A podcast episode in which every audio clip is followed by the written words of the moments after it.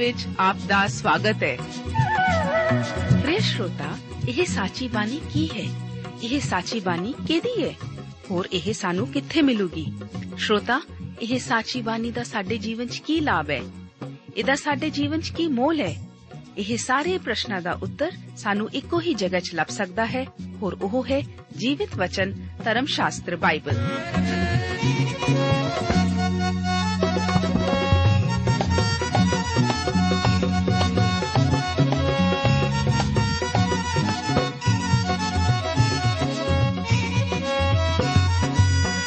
ਧਰਮ ਸ਼ਾਸਤਰ ਬਾਈਬਲ।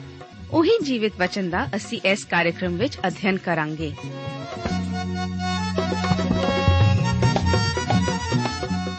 ਤੇ ਹੁਣ ਪਵਿੱਤਰ ਸ਼ਾਸਤਰ ਬਾਈਬਲ ਦਾ ਅਧਿਐਨ ਸ਼ੁਰੂ ਕਰਨ ਤੋਂ ਪਹਿਲਾਂ, ਆਈਏ ਅਸੀਂ ਆਪਣੇ ਮਨਾਂ ਨੂੰ ਤਿਆਰ ਕਰੀਏ ਇਸ ਭਜਨ ਦੁਆਰਾ।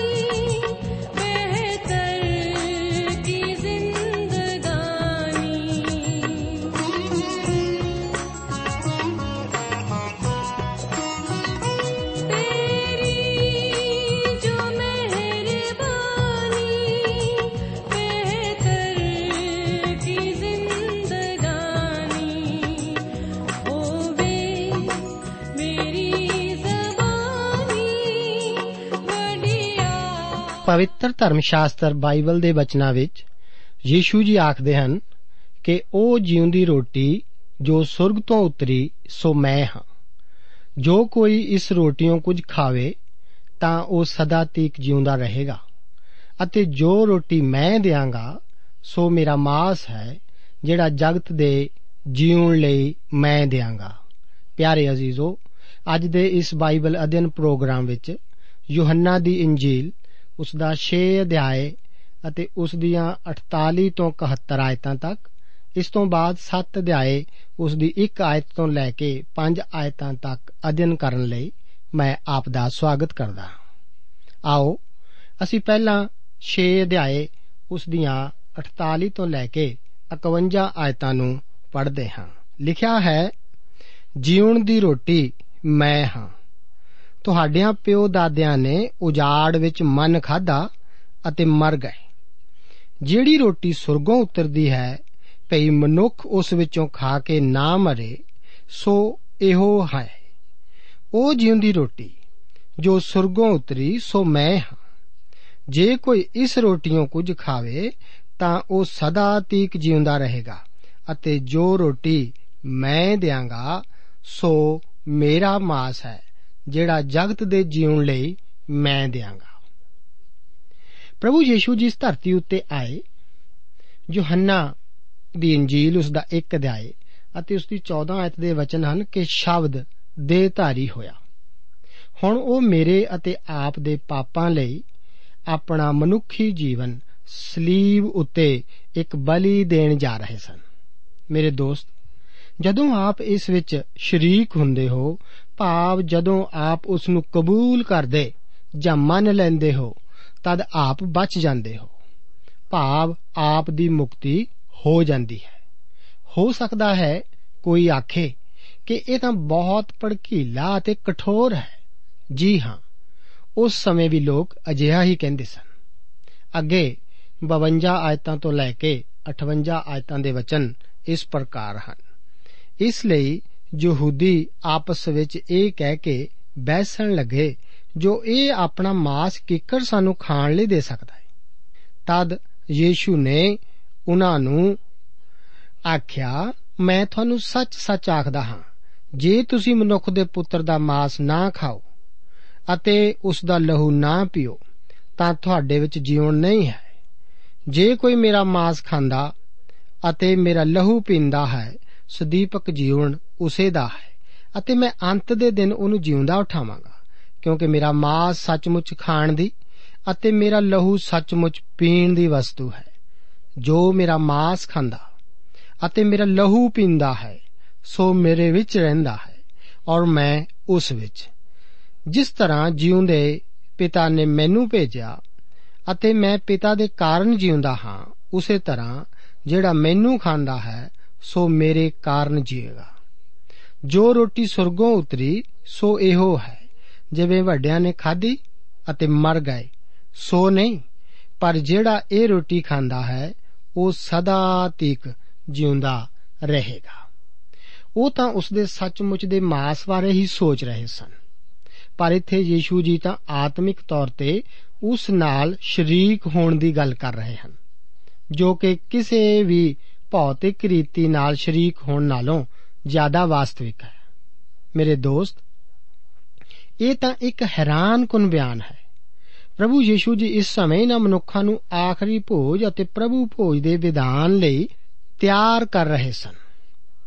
ਇਸ ਨੂੰ ਸ਼ਬਦਿਕ ਤੌਰ ਤੇ ਲੈਣਾ ਨਹੀਂ ਲੱਗਦਾ, ਕਿਉਂਕਿ ਇਸ ਸਮੇਂ ਉਹ ਹੂਬਹੂ ਉਹਨਾਂ ਦੇ ਸਾਹਮਣੇ ਖੜੇ ਸਨ। ਯੀਸ਼ੂ ਜੀ ਉਹਨਾਂ ਨੂੰ ਇਹ ਨਹੀਂ ਕਹਿ ਰਹੇ ਕਿ ਉਹ ਉਸ ਨੂੰ ਖਾਣਾ ਸ਼ੁਰੂ ਕਰਨ ਅਤੇ ਉਸ ਦਾ ਲਹੂ ਪੀਣ। ਉਹ ਤਾਂ ਅਸਲ ਵਿੱਚ ਇਹ ਕਹਿ ਰਹੇ ਹਨ ਕਿ ਉਹ ਆਪਣੀ ਜਾਨ ਦੇਣ ਜਾ ਰਹੇ ਹਨ। ਚੁਬਾਰੇ ਵਿੱਚ ਦਿੱਤੇ ਆਪਣੇ ਉਪਦੇਸ਼ ਵਿੱਚ ਉਹ ਇਸ ਨੂੰ ਸਾਫ਼-ਸਾਫ਼ ਜ਼ਾਹਿਰ ਕਰ ਰਹੇ ਹਨ ਕਿ ਲਹੂ ਜੀਵਨ ਦਾ ਚਿੰਨ ਹੈ, ਕਿਉਂਕਿ ਸਰੀਰ ਦੀ ਜਿੰਦ ਉਸ ਦੇ ਲਹੂ ਵਿੱਚ ਹੈ। ਪਰਮੇਸ਼ਵਰ ਨੇ ਇਹ ਸਚਾਈ ਇਸرائیਲੀਆਂ ਨੂੰ ਸ਼ੁਰੂ ਤੋਂ ਹੀ ਸਿਖਾਈ ਸੀ, ਜਦੋਂ ਕਿ ਉਸ ਨੇ ਉਹਨਾਂ ਨੂੰ ਮਿਸਰ ਦੇਸ਼ ਤੋਂ ਕੱਢ ਕੇ ਲਿਆਂਦਾ ਸੀ। ਸਿਨਈ ਪਹਾੜ ਵਿਖੇ ਮੂਸਾ ਉਹਨਾਂ ਨੂੰ ਇਸ ਅਟਲ ਸਚਾਈ ਬਾਰੇ ਦੱਸਦਾ ਹੈ ਕਿ ਸਰੀਰ ਦੀ ਜਿੰਦ ਲਹੂ ਵਿੱਚ ਹੈ, ਜੋ ਕਿ ਡਾਕਟਰੀ ਲਿਹਾਜ਼ ਨਾਲ ਵੀ ਸੱਚ ਹੀ ਹੈ। ਯੀਸ਼ੂ ਜੀ ਆਪਣੀ ਜਿੰਦ ਦੇ ਰਹੇ ਹਨ। ਉਹ ਆਪਣਾ ਲਹੂ ਸਲੀਬ ਉੱਤੇ ਬਹਾਉਣਗੇ ਅਤੇ ਆਪਣੀ ਜਿੰਦ ਦੇਣਗੇ। ਮੁਕਤੀ ਯੀਸ਼ੂ ਜੀ ਨੂੰ ਕਬੂਲਣ ਅਤੇ ਕਰੀਬੀ ਤੌਰ ਤੇ ਉਸ ਨੂੰ ਗ੍ਰਹਿਣ ਕਰਨ ਵਿੱਚ ਹੀ ਹੈ। ਪ੍ਰਭੂ ਭੋਜ ਦੇ ਪਵਿੱਤਰ ਭਾਵ ਦਾ ਆਧਾਰ ਇਹੀ ਹੈ। ਬਪਤਿਸਮੇ ਦੀ ਤਰ੍ਹਾਂ ਪ੍ਰਭੂ ਭੋਜ ਬਾਰੇ ਵੀ ਵਿਸ਼ਵਾਸੀਆਂ ਵਿੱਚ ਸਦੀਆਂ ਵੱਧੀ ਵੱਖ-ਵੱਖ ਵਿਚਾਰ ਰਹੇ ਹਨ। ਮੈਂ ਨਹੀਂ ਸੋਚਦਾ ਕਿ ਉਹ ਇਸ ਬਾਰੇ ਕਦੇ ਝਗੜੇ ਹੋਣ, ਪਰ ਇਸ ਬਾਰੇ ਬੇਸਹਿਮਤੀ ਜ਼ਰੂਰ ਰਹੀ ਹੈ। ਜਦੋਂ ਯੀਸ਼ੂ ਜੀ ਨੇ ਚਵਾਰੇ ਵਿੱਚ ਆਪਣੇ ਚੇਲਿਆਂ ਨੂੰ ਭੋਜ ਦੇ ਸਮੇਂ ਰੋਟੀ ਦਿੱਤੀ ਸੀ ਤਾਂ ਉਸਨੇ ਕਿਹਾ ਸੀ ਕਿ ਇਹ ਮੇਰਾ ਸਰੀਰ ਹੈ। ਇਹ ਵਚਨ ਲੂਕਾ ਦੀ ਇੰਜੀਲ ਉਸ ਦਾ 22 ਅਧਿਆਇ ਉਸ ਦੀ 19 ਆਇਤ ਦੇ ਹਨ। ਪਰ ਉਸ ਉੱਤੇ ਅਲੱਗ-ਅਲੱਗ ਵਜਨ ਦਿੱਤਾ ਗਿਆ ਹੈ। ਕੁਝ ਲੋਕਾਂ ਦਾ ਵਿਚਾਰ ਹੈ ਕਿ ਪ੍ਰਭੂ ਭੋਜ ਦੇ ਸਮੇਂ ਰੋਟੀ ਸੱਚਮੁੱਚ ਮਸੀਹ ਦਾ ਮਾਸ ਬਣ ਜਾਂਦੀ ਹੈ। ਪਰ ਮੇਰਾ ਵਿਚਾਰ ਨਹੀਂ ਹੈ ਕਿ ਯੀਸ਼ੂ ਜੀ ਨੇ ਕਿਸੇ ਵੀ ਰੂਪ ਵਿੱਚ ਆਦਮਖੋਰੀ ਲੋਕਾਂ ਨੂੰ ਸਿਖਾਈ ਹੋਵੇ। ਸੋ ਇਹ ਤਾਂ ਗਲਤ ਵਜਨ ਦੀ ਹੀ ਗੱਲ ਹੈ। ਕੁਝ ਲੋਕਾਂ ਦਾ ਵਿਚਾਰ ਹੈ ਕਿ ਰੋਟੀ ਦੇ ਥੱਲੇ ਆਪ ਮਸੀਹ ਦੀ ਦੇਹ ਨੂੰ ਪ੍ਰਾਪਤ ਕਰਦੇ ਹੋ। ਪਰ ਮੈਂ ਇੱਥੇ ਫਿਰ ਕਹਿਣਾ ਚਾਹੁੰਦਾ ਹਾਂ ਕਿ ਜੋ ਯੀਸ਼ੂ ਜੀ ਅਸਲ ਵਿੱਚ ਇੱਥੇ ਕਹਿ ਰਹੇ ਹਨ, ਇਹ ਵੀ ਉਸ ਤੋਂ ਕਾਫੀ ਪਿੱਛੇ ਰਹਿ ਜਾਂਦਾ ਹੈ। ਸਵਿਸ ਰਿਫਾਰਮੇਸ਼ਨ ਦੇ ਨੇਤਾ ਸਵਿੰਗਲੀ ਦੇ ਅਨੁਸਾਰ ਇਹ ਤਾਂ ਇੱਕ ਮਹਿਜ਼ ਚਿੰਨ ਸਿਰਫ ਇੱਕ ਧਾਰਮਿਕ ਰੀਤ ਹੈ ਅਤੇ ਇਸ ਤੋਂ ਵੱਧ ਇਹ ਕੁਝ ਨਹੀਂ ਹੈ। ਪਰ ਮੈਂ ਆਪ ਨੂੰ ਦੱਸ ਦੇਵਾਂ ਕਿ ਇਹ ਵੀ ਪਹਿਲੀਆਂ ਦੋ ਬਿਆਨਾਂ ਦੀ ਤਰ੍ਹਾਂ ਪ੍ਰਭੂ ਭੋਜ ਦੇ ਅਸਲੀ ਅਰਥੋਂ ਕਾਫੀ ਪਿੱਛੇ ਰਹਿ ਜਾਂਦਾ ਹੈ।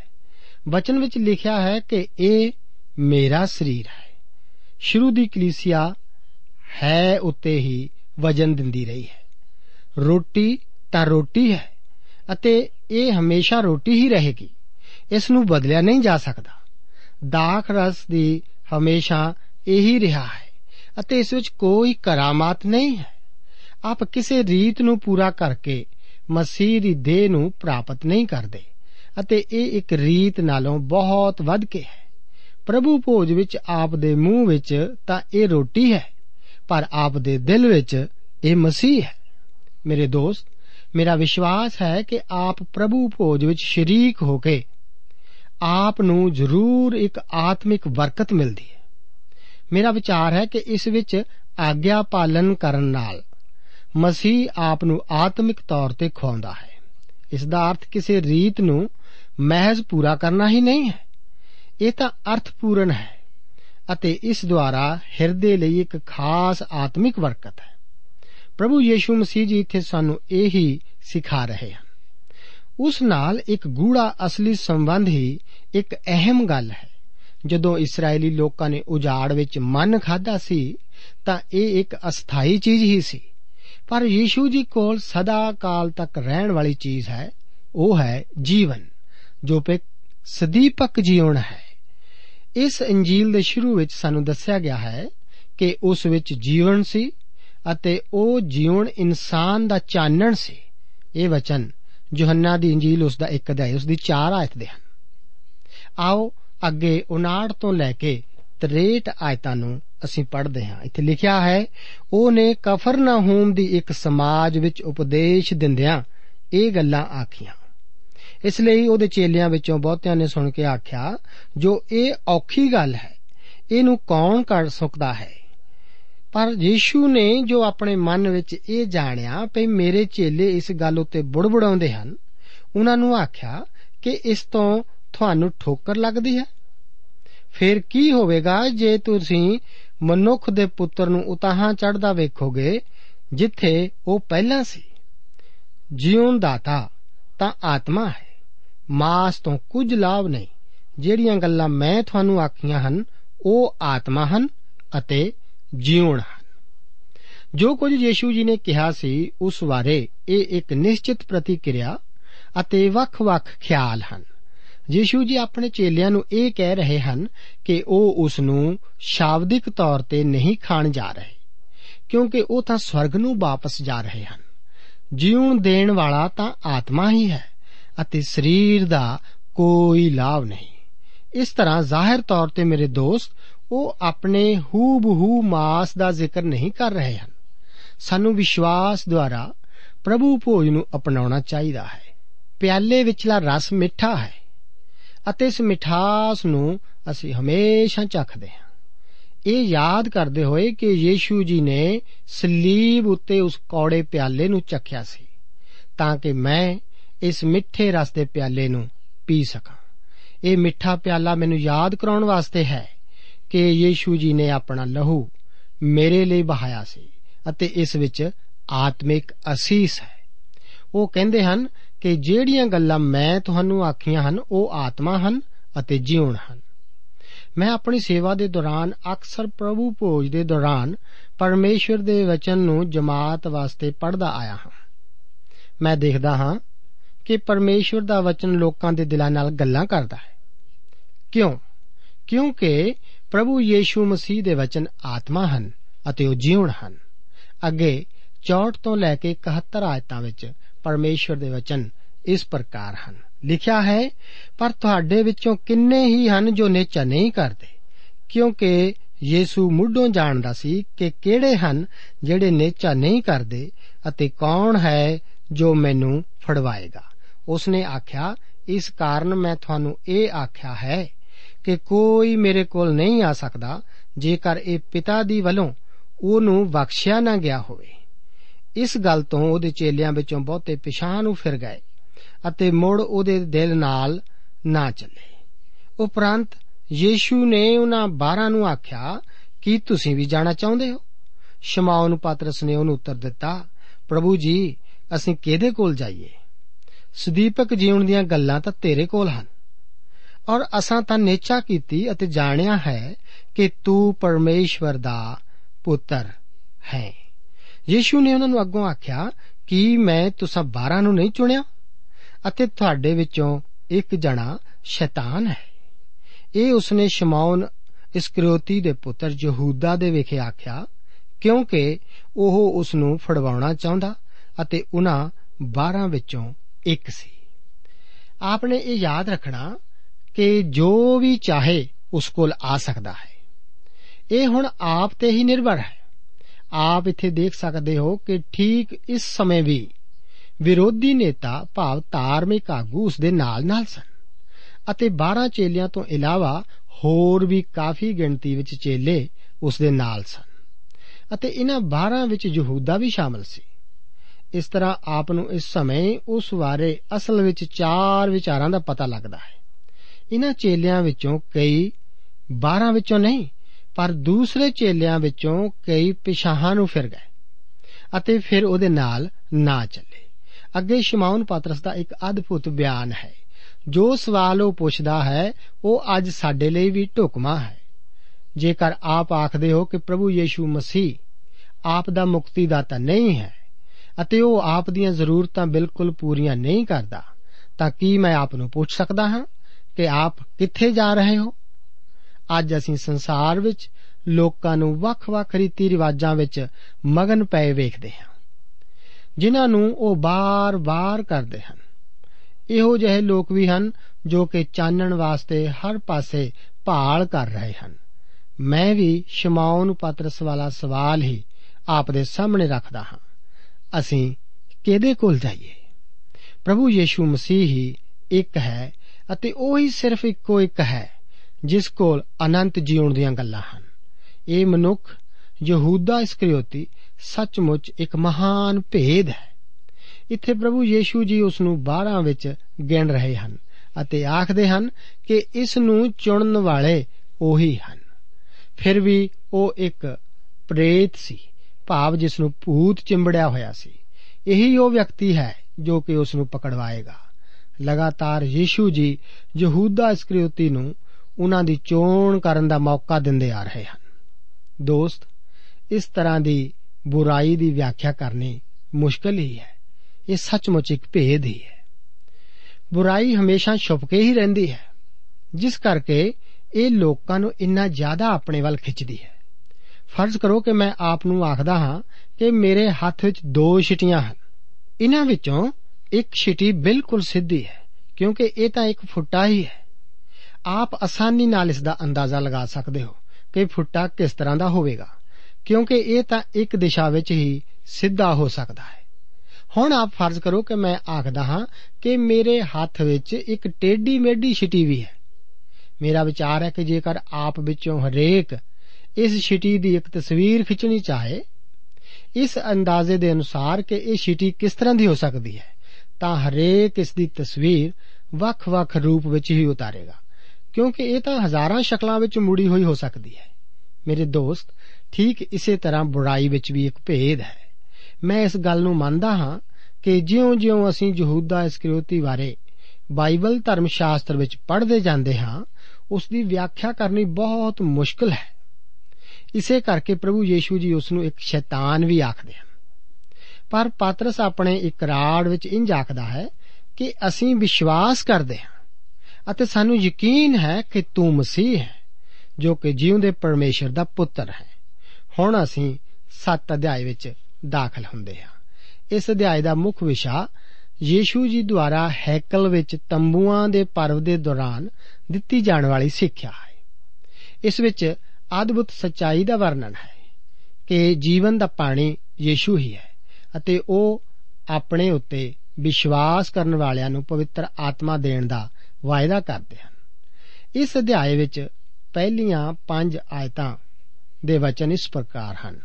ਇੱਥੇ ਲਿਖਿਆ ਹੈ, ਇਹਦੇ ਪਿੱਛੋਂ ਯੀਸ਼ੂ ਗਲੀਲ ਵਿੱਚ ਫਿਰਦਾ ਰਿਹਾ ਕਿਉਂਕਿ ਉਹਨੇ ਯਹੂਦੀਆ ਵਿੱਚ ਫਿਰਨਾ ਨਾ ਚਾਹਿਆ, ਇਸ ਲਈ ਜੋ ਯਹੂਦੀ ਉਹਦੇ ਮਾਰ ਸੁੱਟਣ ਦੇ ਮਗਰ ਪਏ ਸਨ ਅਤੇ ਯਹੂਦੀਆਂ ਦਾ, ਡੇਰਿਆਂ ਦਾ ਪਰਵ ਨੇੜੇ ਸੀ, ਇਸ ਲਈ ਉਹਦੇ ਭਰਾਵਾਂ ਨੇ ਉਹਨੂੰ ਆਖਿਆ, ਇੱਥੋਂ ਤੁਰ ਕੇ ਯਹੂਦੀਆ ਵਿੱਚ ਜਾ, ਭਈ ਤੇਰੇ ਕੰਮਾਂ ਨੂੰ ਜੋ ਤੂੰ ਕਰਦਾ ਹੈ, ਤੇਰੇ ਚੇਲੇ ਵੀ ਵੇਖਣ, ਕਿਉਂਕਿ ਕੋਈ ਗੁਪਤ ਵਿੱਚ ਕੁਝ ਨਹੀਂ ਕਰਦਾ ਹੈ, ਜੇ ਉਹ ਉੱਗਾ ਹੋਣਾ ਚਾਹੁੰਦਾ ਹੋਵੇ। ਜੇ ਤੂੰ ਇਹ ਕੰਮ ਕਰਦਾ ਹੈ ਤਾਂ ਆਪ ਨੂੰ ਜਗਤ ਉੱਤੇ ਪ੍ਰਗਟ ਕਰ। ਉਹਦੇ ਭਰਾ ਵੀ ਉਸ ਉੱਤੇ ਨੇਚਾ ਨਹੀਂ ਸੀ ਕਰਦੇ। ਅਸੀਂ ਇਹਨਾਂ ਵਚਨਾਂ ਦੇ ਵਿੱਚ ਇੱਥੇ ਪੜਿਆ ਹੈ ਕਿ ਯੋਹੰਨਾ ਸਾਨੂੰ ਇੱਕ ਤਰਤੀਬਵਾਰ ਤਸਵੀਰ ਦਰਸਾ ਰਿਹਾ ਹੈ। ਛੇਵੇਂ ਅਧਿਆਏ ਦੇ ਵਾਕਿਆਤ ਗਲੀਲ ਦੀ ਝੀਲ ਵਿਖੇ ਗਲੀਲ ਵਿੱਚ ਹੀ ਵਾਪਰੇ ਸਨ। ਪਰ ਉਸ ਤੋਂ ਪਹਿਲਾਂ ਯੀਸ਼ੂ ਜੀ ਯਰੂਸ਼ਲਮ ਵਿੱਚ ਸਨ, ਜਿੱਥੇ ਕਿ ਉਸ ਬਾਰੇ ਬੈਤਸੈਦਾ ਦੇ ਤਲਾਅ ਵਿਖੇ ਵਿਰੋਧਤਾ ਪੈਦਾ ਹੋਈ ਸੀ। ਛੇਵੇਂ ਅਧਿਆਏ ਦੀਆਂ ਘਟਨਾਵਾਂ ਯੀਸ਼ੂ ਜੀ ਦੇ ਸਲੀਬ ਉੱਤੇ ਦਿੱਤੇ ਜਾਣ ਤੋਂ ਕਰੀਬ-ਕਰੀਬ 1 ਸਾਲ ਪਹਿਲਾਂ ਵਾਪਰੀਆਂ ਸਨ, ਜਦੋਂ ਕਿ 7ਵੇਂ ਅਧਿਆਏ ਦੀਆਂ ਘਟਨਾਵਾਂ ਕਰੀਬ-ਕਰੀਬ 6 ਮਹੀਨੇ ਬਾਅਦ ਵਿੱਚ ਵਾਪਰੀਆਂ ਸਨ। ਮੱਤੀ 15 ਅਧਿਆਇ ਲੈ ਕੇ 18 ਅਧਿਆਏ ਵਿੱਚ ਅਤੇ ਮਾਰਕਸ 7 ਤੋਂ ਲੈ ਕੇ 9 ਅਧਿਆਏ ਅਤੇ ਲੂਕਾ 9 ਅਧਿਆਏ ਇਸ ਸਮੇਂ ਵਾਪਰੀਆਂ ਘਟਨਾਵਾਂ ਦਾ ਹੀ ਜ਼ਿਕਰ ਕਰਦੇ ਹਨ। ਆਪਣੀ ਸੇਵਾ ਦੇ ਆਖਰੀ ਵਰੇ ਵਿੱਚ ਯੀਸ਼ੂ ਜੀ ਨੇ ਆਪਣੀ ਸੇਵਾ ਨੂੰ ਗਲੀਲ ਤੱਕ ਹੀ ਸੀਮਤ ਰੱਖਿਆ ਸੀ।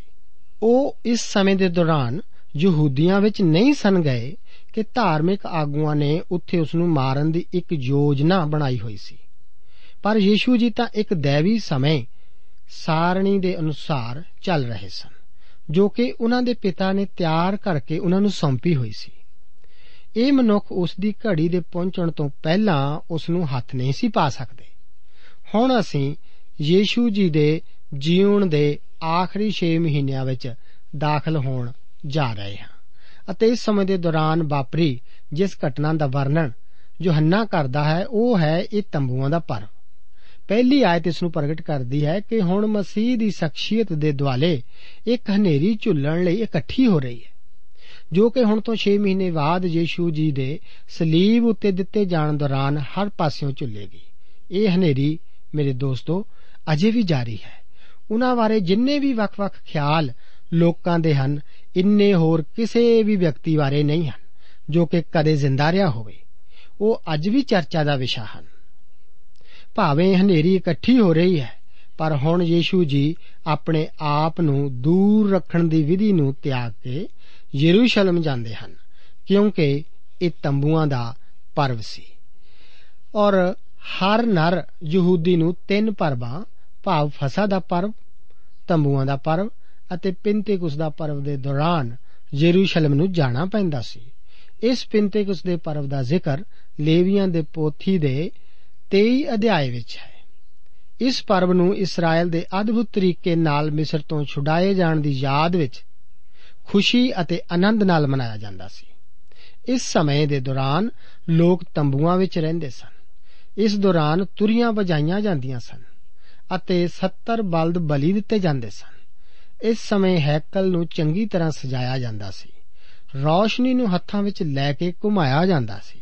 ਇਸ ਤਰ੍ਹਾਂ ਇਹ ਅੱਗ ਦੇ ਥੰਮ ਦੀ ਯਾਦ ਵਿੱਚ ਕੀਤਾ ਜਾਂਦਾ ਸੀ, ਜੋ ਕਿ ਉਜਾੜ ਦੀ ਯਾਤਰਾ ਦੇ ਦੌਰਾਨ ਇਸرائیਲੀਆਂ ਦੇ ਅੱਗੇ-ਅੱਗੇ ਚੱਲਦਾ ਸੀ। ਹੁਣ ਅਸੀਂ ਸਮਝ ਸਕਦੇ ਹਾਂ ਕਿ ਅੱਗ ਦਾ ਥੰਮ ਅਤੇ ਬੱਦਲ ਦਾ ਥੰਮ ਜਿਨ੍ਹਾਂ ਨੇ ਇਸرائیਲੀਆਂ ਦੀ ਅਗਵਾਈ ਕੀਤੀ ਸੀ, ਉਹ ਦੋਵੇਂ ਸਾਡੇ ਪ੍ਰਭੂ ਯੀਸ਼ੂ ਮਸੀਹ ਦੀਆਂ ਤਸਵੀਰਾਂ ਹੀ ਹਨ।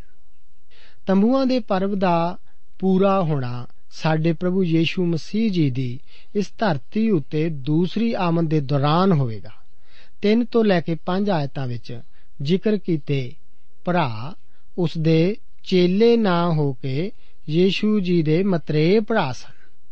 ਉਹਨਾਂ ਦੇ ਨਾਮ ਮੱਤੀ ਦੀ ਇੰਜੀਲ ਉਸ ਦਾ 13 ਅਧਿਆਏ ਅਤੇ ਉਸ ਦੀ 55 ਆਇਤ ਵਿੱਚ ਯਾਕੂਬ, ਜੋਸੇਸ, ਸ਼ਮਾਉਨ ਅਤੇ ਯਹੂਦਾ ਸਨ। ਇਹ ਯਹੂਦਾ ਹੀ ਬਾਅਦ ਵਿੱਚ ਯਹੂਦਾ ਦੀ ਪੱਤਰੀ ਲਿਖਦਾ ਹੈ ਅਤੇ ਯਾਕੂਬ ਵੀ ਆਪਣੀ ਪੱਤਰੀ ਨਵੇਂ ਨੇਮ ਵਿੱਚ ਲਿਖਦਾ ਹੈ। ਪਰ ਇਸ ਸਮੇਂ ਉਹ ਯੀਸ਼ੂ ਜੀ ਵਿੱਚ ਵਿਸ਼ਵਾਸ ਨਹੀਂ ਕਰਦੇ। ਉਹ ਇਹੋ ਜਿਹੀ ਸਲਾਹ ਇੱਥੇ ਯੀਸ਼ੂ ਜੀ ਨੂੰ ਦੇ ਰਹੇ ਹਨ ਜੋ ਕਿ ਉਹ ਬਿਲਕੁਲ ਪ੍ਰਯੋਗ ਨਹੀਂ ਕਰ ਸਕਦੇ। ਇਸੇ ਉੱਤੇ ਵਿਚਾਰ ਕਰਨ ਲਈ ਅਸੀਂ ਅਗਲੇ ਪ੍ਰੋਗਰਾਮ ਵਿੱਚ ਵਿਚਾਰ ਕਰਨਾ ਜਾਰੀ ਰੱਖਾਂਗੇ। ਪ੍ਰਭੂ ਆਪ ਨੂੰ ਇਹਨਾਂ ਵਚਨਾਂ ਨਾਲ ਬਰਕਤ ਦੇਵੇ ਦੋਸਤੋ, ਸਾਨੂੰ ਉਮੀਦ ਹੈ ਕਿ ਇਹ ਕਾਰਜਕ੍ਰਮ ਤੁਹਾਨੂੰ ਪਸੰਦ ਆਇਆ ਹੋਵੇਗਾ ਤੇ ਇਹ ਕਾਰਜਕ੍ਰਮ ਸੁਣ ਕੇ ਤੁਹਾਨੂੰ ਬਰਕਤਾਂ ਮਿਲੀਆਂ ਹੋਣਗੀਆਂ। ਜੇ ਤੁਸੀਂ ਇਹ ਕਾਰਜਕ੍ਰਮ ਦੇ ਬਾਰੇ ਕੁਝ ਪੁੱਛਣਾ ਚਾਹੁੰਦੇ ਹੋ, ਤੇ ਸਾਨੂੰ ਇਸ ਪਤੇ ਤੇ ਲਿਖੋ। Programme Sachi Bani, post box number 1715 sector छत्ती Chandigarh एक छ ज़ीरो ज़ीरो, तीन छ पता एक बार फिर सुन लो। Programme Sachi Vani post box number one seven one five, sector thirty six, Chandigarh one six zero zero three six. साडा ईमेल पता है। Punjabi T T V at T W R dot I N ਸਾਡਾ email ਪਤਾ ਹੈ punjabitv@twr.in ਪਤਾ ਇੱਕ ਵਾਰ ਫੇਰ ਸੁਣ ਲਓ punjabitv@twr.in ਹੁਣ ਸਾਡੇ ਪ੍ਰੋਗਰਾਮ ਦਾ ਸਮੇਂ ਸਮਾਪਤ ਹੁੰਦਾ ਹੈ। ਉਮੀਦ ਹੈ ਅਗਲੇ ਪ੍ਰੋਗਰਾਮ ਵਿੱਚ ਤੁਹਾਡੇ ਨਾਲ ਫੇਰ ਪੇਂਟ ਹੋਏਗੀ। ਰੱਬ ਤੁਹਾਨੂੰ ਬਰਕਤ ਦੇ।